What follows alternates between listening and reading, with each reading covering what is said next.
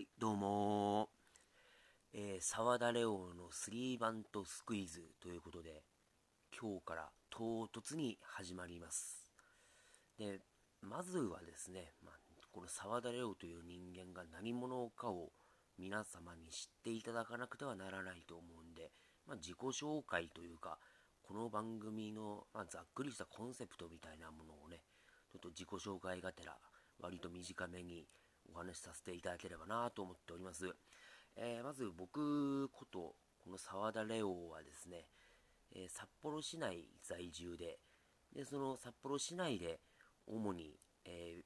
ピン芸人としてですね、お笑いのね、活動をしております。もともとはですね、あの、去年の3月から今年の9月まで、ソコツタワーマンションというね、このバカれた名前のコンビを組んで漫才を主にやってたんですけれども、まあ、9月今年ですね解散しましてそれからはピンで1人でコントや漫談などをやらせていただいております。で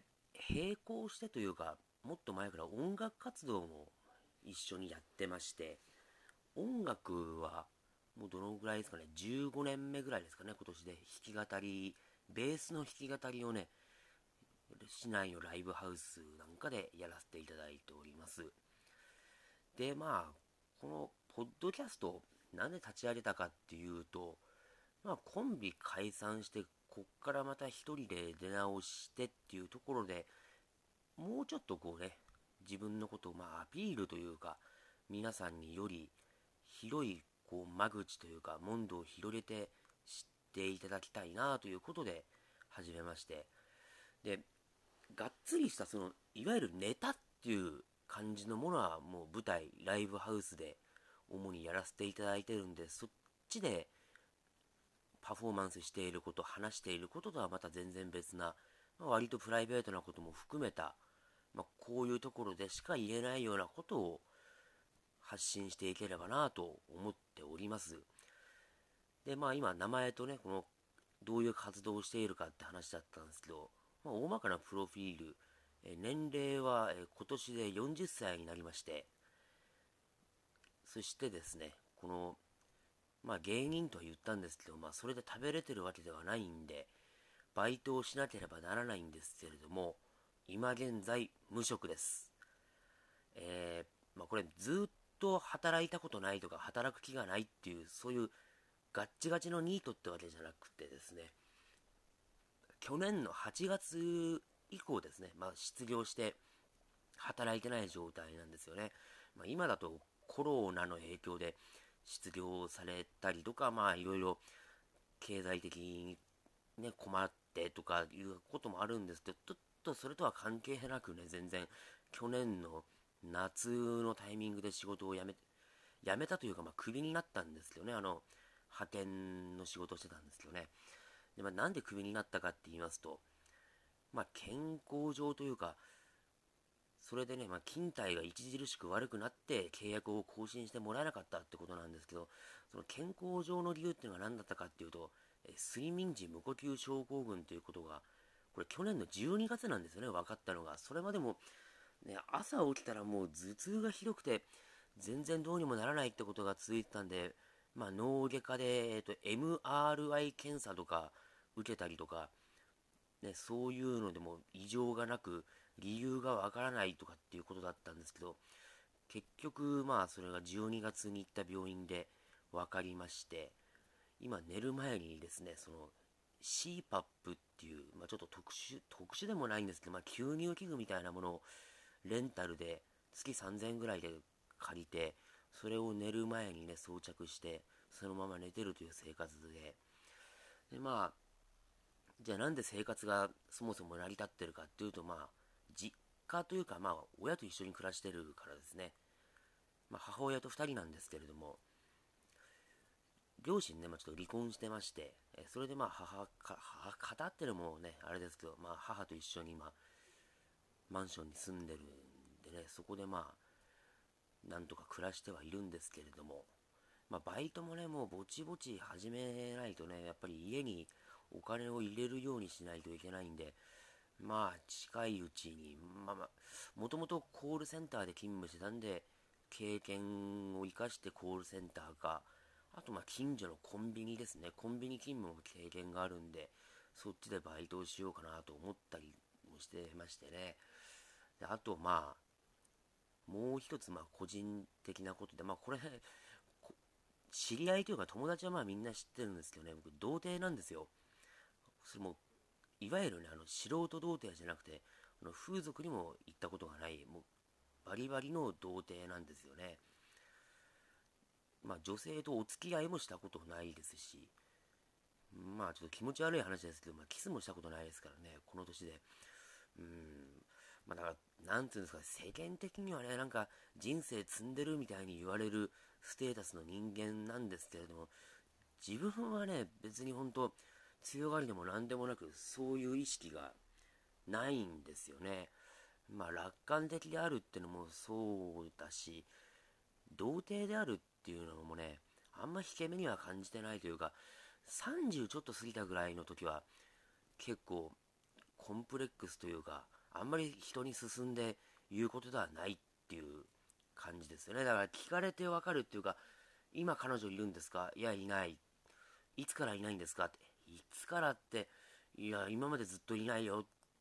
え、ずっとですか？みたいな、まあそういう流れでだんだん分かってくるみたいな、そういう感じで、でここ5年ぐらいはもう隠さないというか、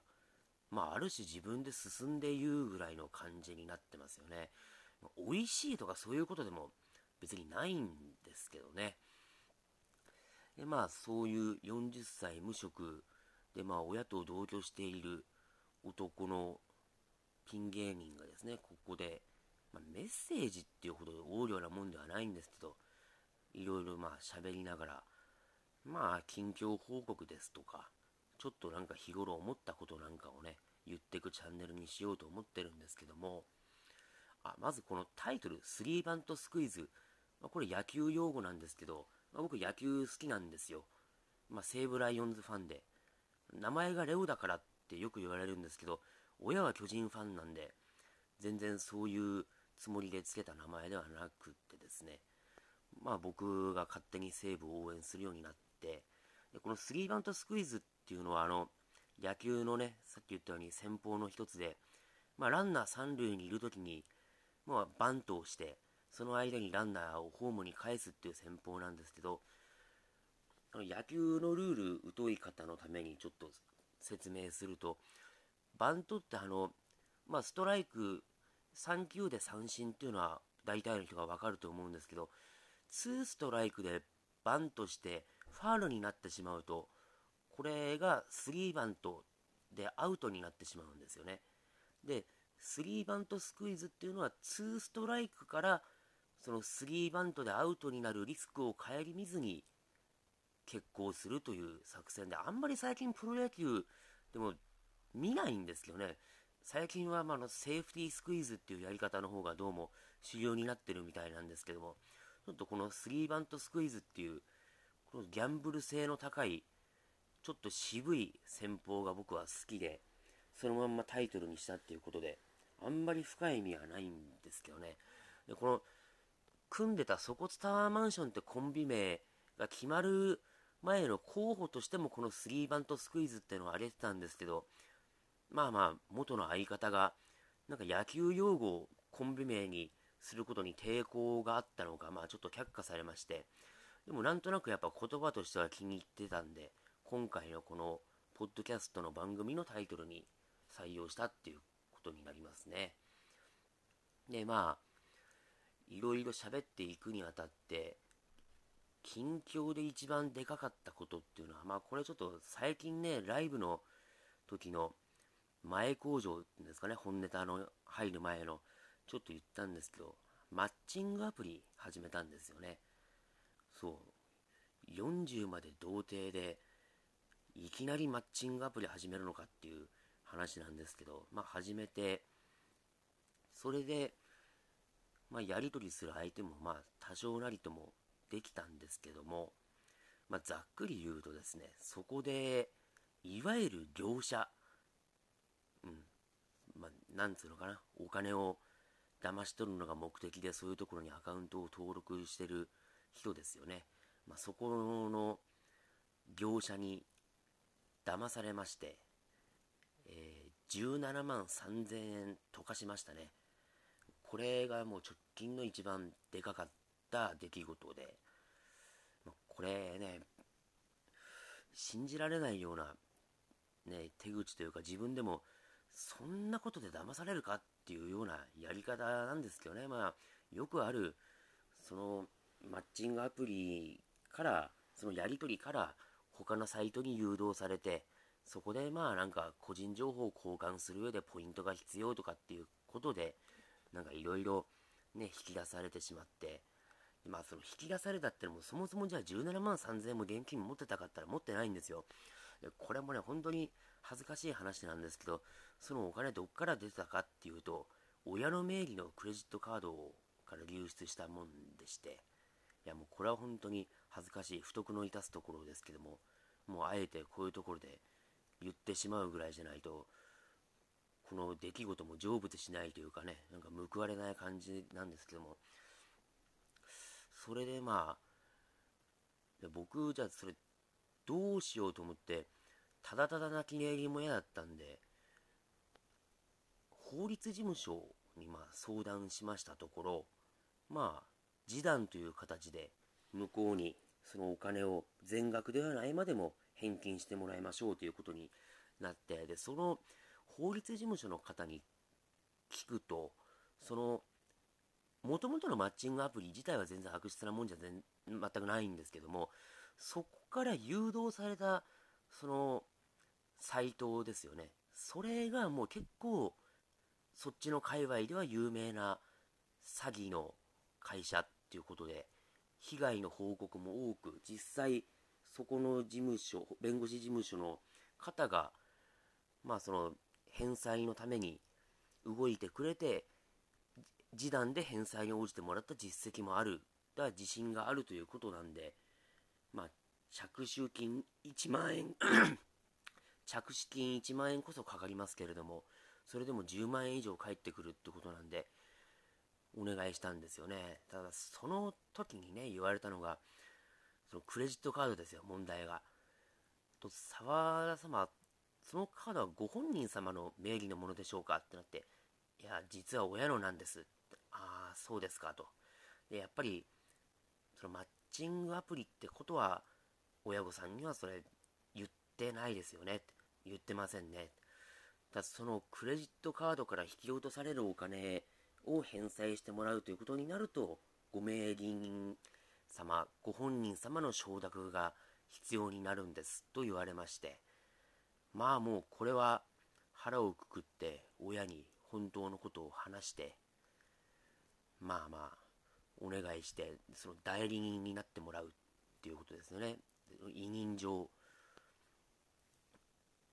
の、えーとまあ、サインをしてもらうっていうことになりまして、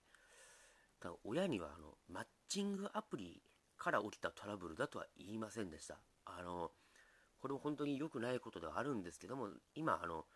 GoTo なんとかでやってるキャンペーンとかなんかそういうのに便乗して、なんかその、現金を、なんだろう、その、電子マネー的に使えるものに換金してくれるっていうサイトに登録したら騙されたみたいなね、まあ、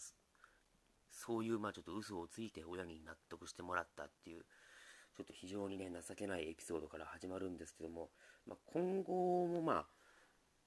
自分の起こったこととかね、まあいろいろ話していこうかなと思ってる中で、なんかね、普通のラジオ番組みたく、うん、メールでお便りみたいなのもね、なんか募集できればいいなとは思ってるんですよ。ちょっとどういう、ね、なんかお題というかテーマで募集するかもまだちょっとね、今決まってない段階で、今これ、いわゆるエピソード0というか、まあ、テストも兼ねての録音配信っていうことでもあるんで、そういうとこもおいおいやってこうかなと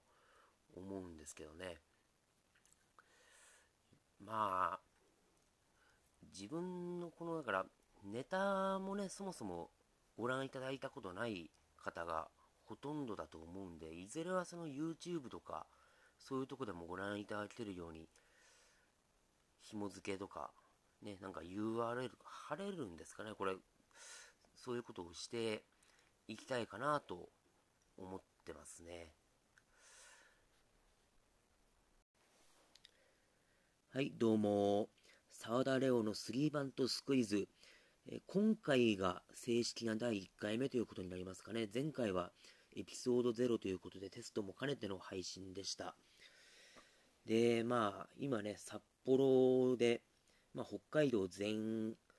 体でね、あの、コロナの感染者数が非常に増えているということで、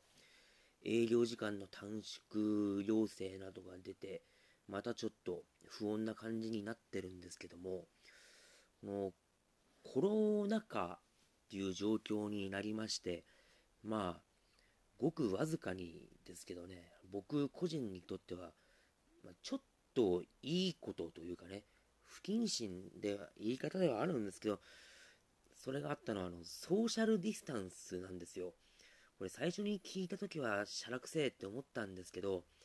まあこの相手とね、一定の距離をちゃんと保っておくっていうのが浸透したことによる、まあ、ある種の快適さというのが僕はちょっと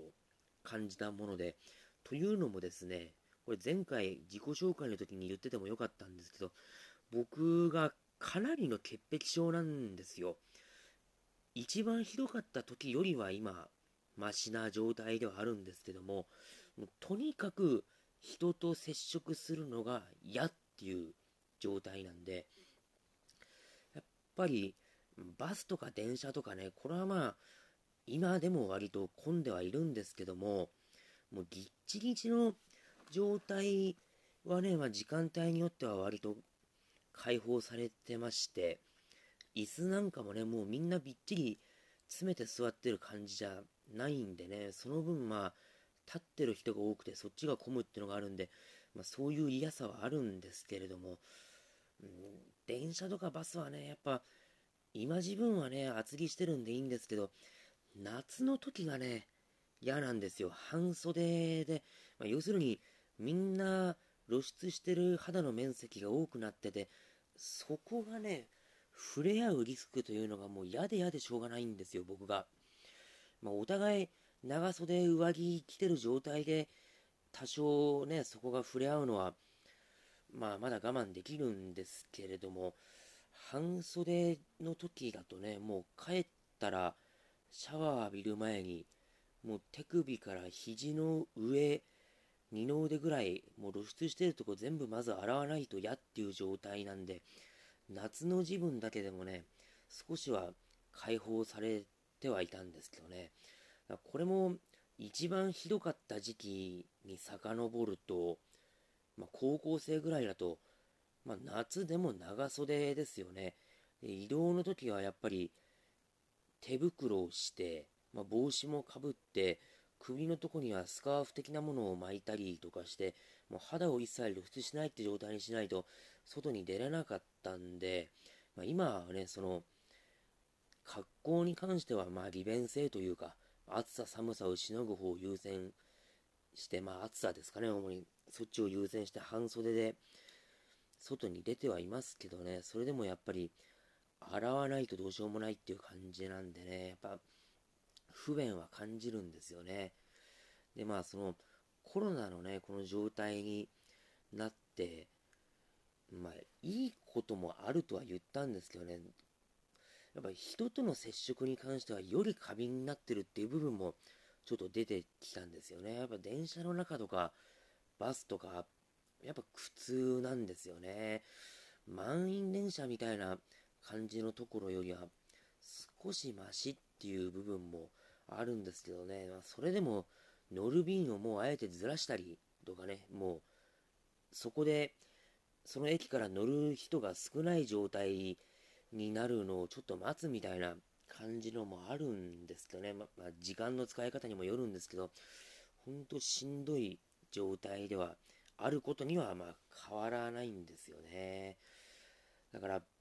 テレビでね、なんか潔癖症であるってことを公言する有名人っていうのも、僕あんまり好きじゃなくって、聞いてると、あのレベルは、うん、比喩的な意味で潔癖っていうぐらいなんですよね。だから、潔癖症って自分では言ってても、室内犬とか飼ってるタレントとかいるとね、いやいや違う違うってなるんですよ。潔癖症、ガチの人はね、室内でペット飼えないんですよ、絶対に。うん。そこの前提がもう全然違うっていうね、ちょっと、綺麗好きの動画過ぎるぐらいのところあんまり潔癖っていう風には発信してほしくないなっていう風に思うんですけどね。で、まあ、こうやってつれづれ喋ってますけども、今日の本題というか、まあ、この潔癖トークではなくですね、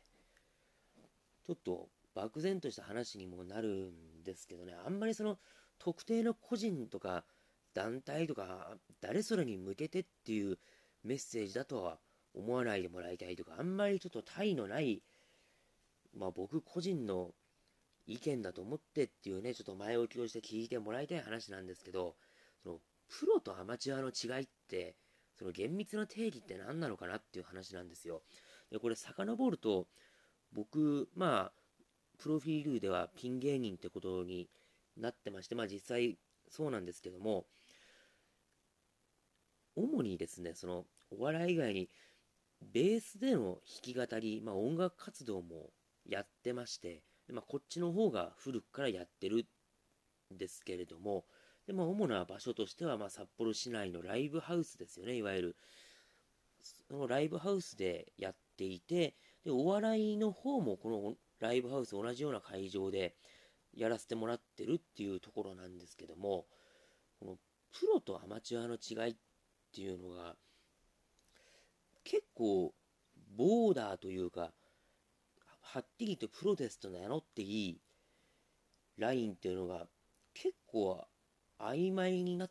てるなっていうのは思うんですよね。で、曖昧になってるから何が問題かっていうのはまたちょっと後の方の話になるんですけど、その、例えば音楽の方だと、一昔っていうか、もう15年ぐらい前まで遡るんですかね、2000年代前半から半ばぐらいまでだと、単純にいわゆるメジャー契約をしているとイコールプロだったと思うんですよ。で、メジャー契約をしているってことは、イコール、まあ、それで生計が成り立つってことを意味してたと思うんですよ。その、レコードをリリースしたり、リリースしたその売り上げの印税だとか、そのライブのギャラとか、とは別にベースとなる基本給がおそらくはメジャー契約だとあった時期が少なくともあると思うんですね。今はちょっとね、メジャーレーベルに所属しているないしは2010年以降にしていた知人っていうのがまあいないんで、あんまりそこら辺の実態聞けてないんでね、メジャーレーベルに所属してても固定給が出てない契約だった人もいるのかもしれないんですけど、そういうまあ一応メジャーかインディーかっていうところでプロアマの線引きがあったと思うんですけど、最近だからその2000年代後半以降だと、インディーでも、まあ、形式的にはインディーでも資本力的にはメジャーと大差がないようなところというか、インディーの大手みたいなところもいくつかレーベルとしてはあって、そこにまあリリースを委託して、でまあ印税が発生して、ライブでのギャラがってなると、それでまあ生計立ててる人もいるから、インディーイコールアマチュアではないっていうのも、だいぶ浸透してると思うんですよね。だから、もう古くは90年代後半にハイスタンダードが、そういうビジネスモデルがあるっていうことを広く世間に認知させたとこから始まってるんだとは思うんですけど、このプロアマの境目でもメジャー、インディーの差っていうのがあんまりなくなってるのかなっていうところもあって、ただ、今まあそのコロナでね、ライブができなくなって、そもそもレコーディングも滞ったりとか、そのミュージシャンが集まれないとか、そういう事情とかも出たりして、その各々のミュージシャンが、まあ生計が音楽一本では立てれなくなってるっていう人も、それまでの、うん、肩書きというか立場としてはプロだった人の中にも出てくるっていうのもあって、ちょっとまた曖昧になってきてると思うんですよね。それで、えっ、ー、と、本、本題として話してる、話そうとしてるのは、あの、完全にアマチュアとして活動してる人っていうのが、まあ、僕も含めて、知人には多いんですけれども、まあ、みんなだからその音楽だけで生計は立てれてないんですよね。食べれてはいない。そういう意味では、どっちにしてもアマチュアの立場になるんだろうとは思うんですけど、例えばその、技術とか、まあそのソングライティングであるだとか、まあ、ね、シンプルに演奏のうまさとか、そういうところが、まあ、プロ並みというか、自分は違うんですよね。まあ、他の人を見てて、このプロに被験する技術を持ってるっていう人でも、そういうアマチュアの立場に甘ん甘んじてるというか、甘んじざるを得ないというか、商業ベースに乗っかれてないっていう人も、まあ、かなり多いんですよ。この知人っ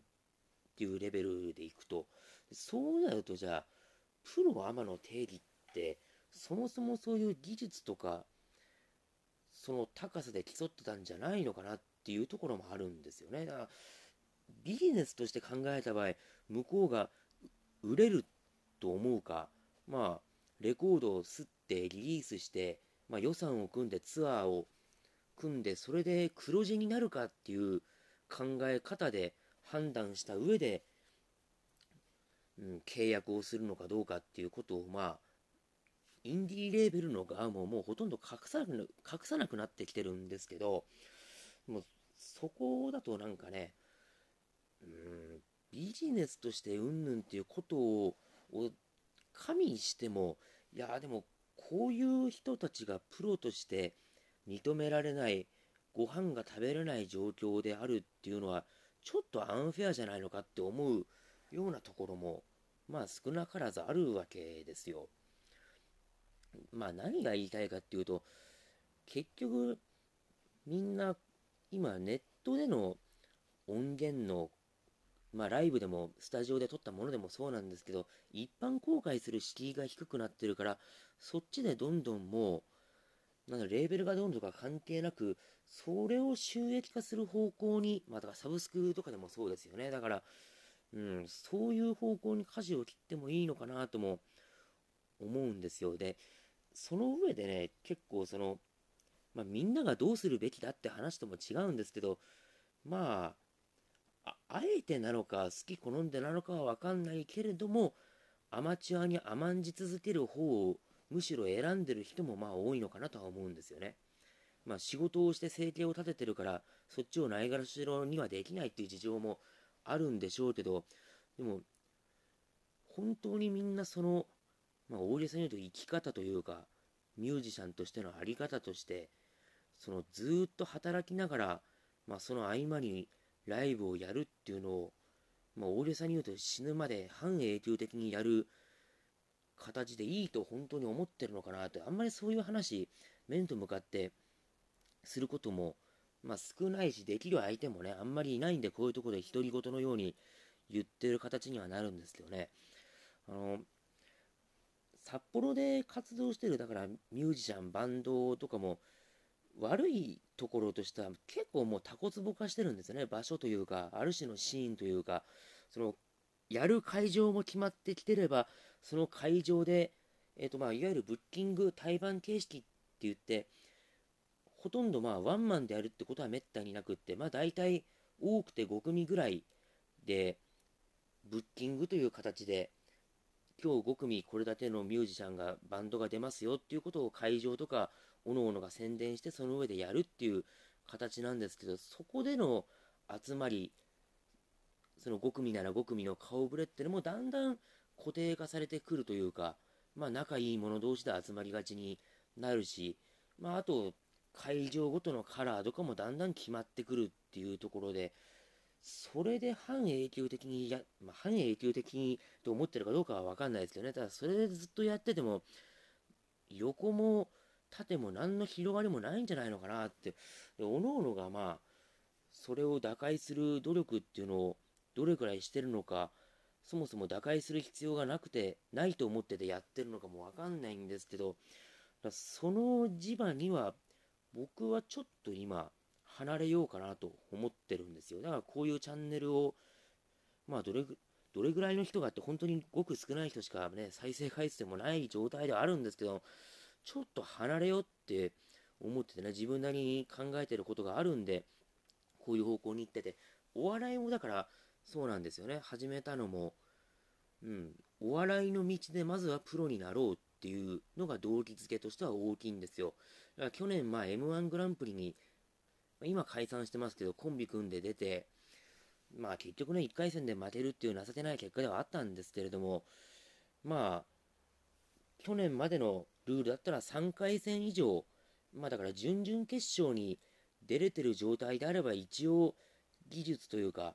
腕前としてはプロとして認められるものになるっていうところがね M1 グランプリのそもそもの趣旨としてはあったんで一番プロになるには近いだろうとプロとして認められるのが一番近道だろうと思って挑んだんですけれどもね。ただこのお笑いのプロアマっていうのも結局食べれてるのがプロでそうじゃないとアマチュアだってなるとちょっとまた事情が違ってくるんですよね。あの、まあ、テレビ見てる人は、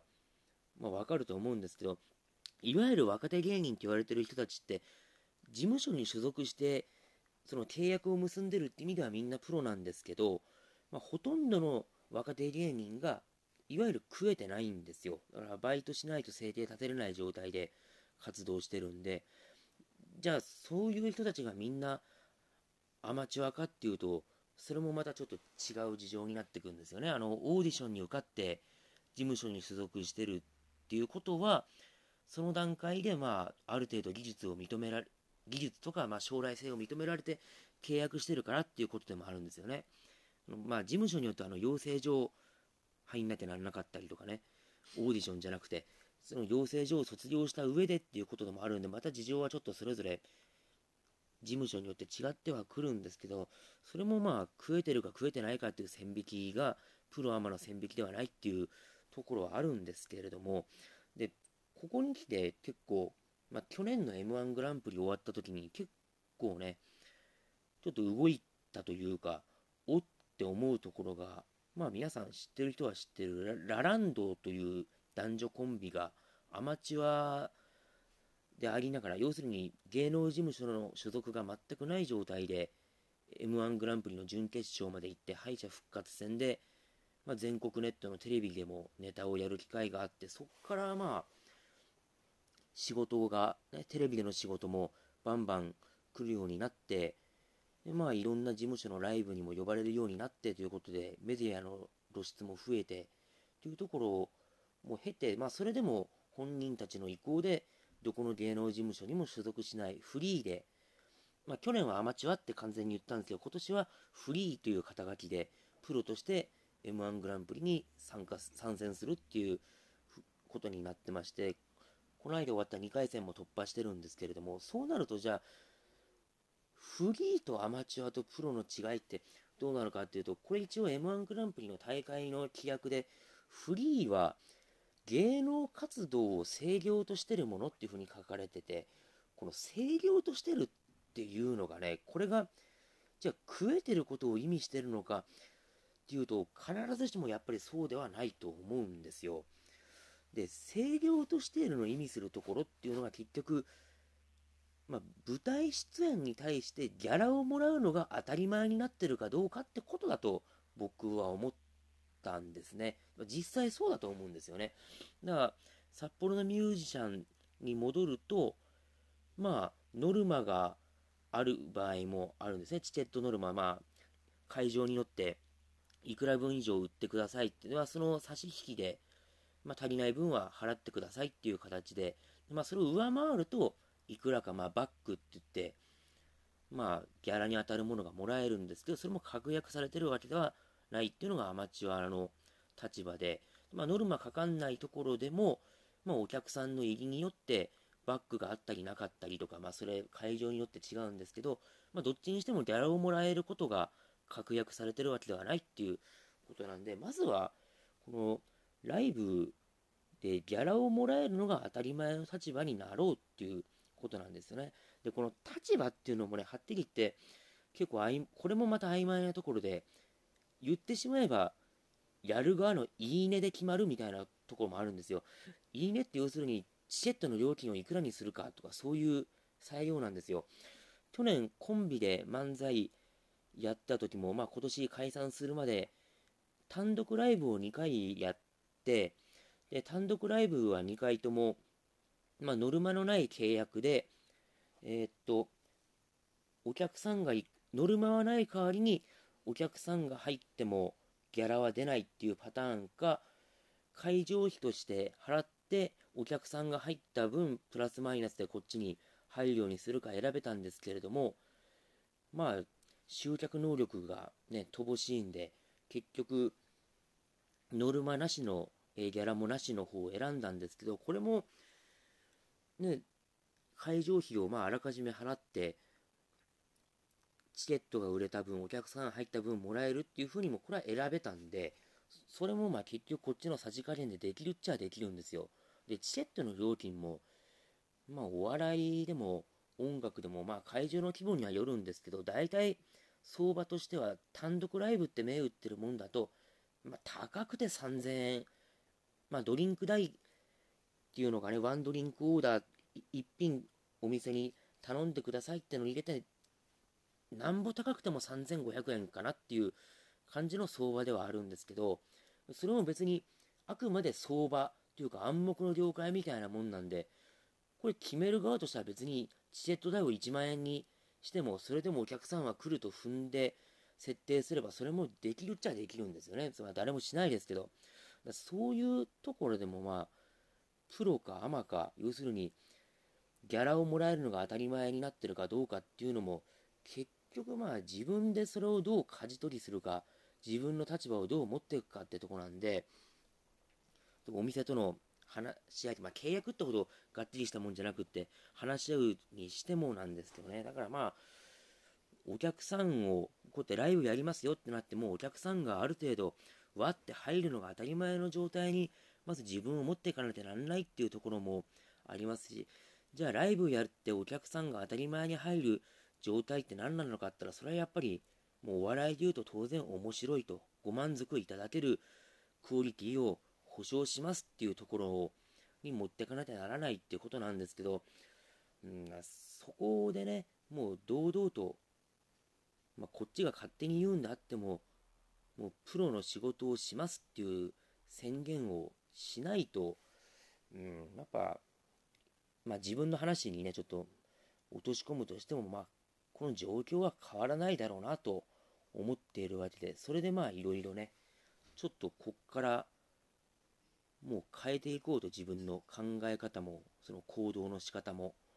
うん、まあ問題提起とかそういうことじゃないんでね、他の人がどう思ってどう行動するかは別に、まあどうでもいいというか、別に僕が何かどうこうしなきゃならないこともないんでね、それは別にいいんですけど、うん、だからまあ自戒というか、うん、まあ自分に言い聞かせるっていうんですかね、それでまあ、もうプロになるぞと、このお笑いの道で。そういうまあ宣言ですよね、ある種のね。まあこう、お笑いでプロになるって宣言している上で、笑えるところが、面白いところが全くない、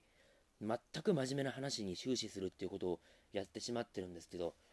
まあ、このお笑いとして笑っていただく、受けるっていうところはもう本当に舞台でご覧いただこうということなんで、こっちではちょっとまあ真面目モードの話をね、させていただきました。で、今後まあ、なるべく定期的に週1回、今日、金曜日ですよね。まあ、今日金曜日なんでずれちゃったんですけど、まあ土曜日とかに更新するのがいいのかなとは思ってるんで、ああ、だから、そう、これ今録音してるのは金曜の夕方なんですけど、公開するのを土曜日にずらすっていうことができるんですよね。生じゃないんで。だからそういう風にスケジュールをある程度固定して、少しでも聞きやすい、ね、皆さんに多く聞いてもらえるようにしていこうかなと。で、これも、このアンカーっていうアプリだけじゃなくて、Spotify とかにも連携されてるように設定でしてるんで、Spotify とかの方が多分リンクを貼った時飛んできてもらいやすいかなっていうのもありまして、そういうのもちょっと考えて、えリンク先を各種 SNS とかに貼っていこうと思いますんで、えで、まあ今後ね、まあなんかコーナーとか質問とかそういうのも募って、まあなるべく双方向的なコミュニケーションができるような場にしていきたいと思ってますんで、今回はまあひとまずぼちぼち終わりにしようと思いますんで、一応ね、ちょっとこのチャンネルをマークしていただいて、今後もご注目いただければと思います。えー、ありがとうございました。さようなら。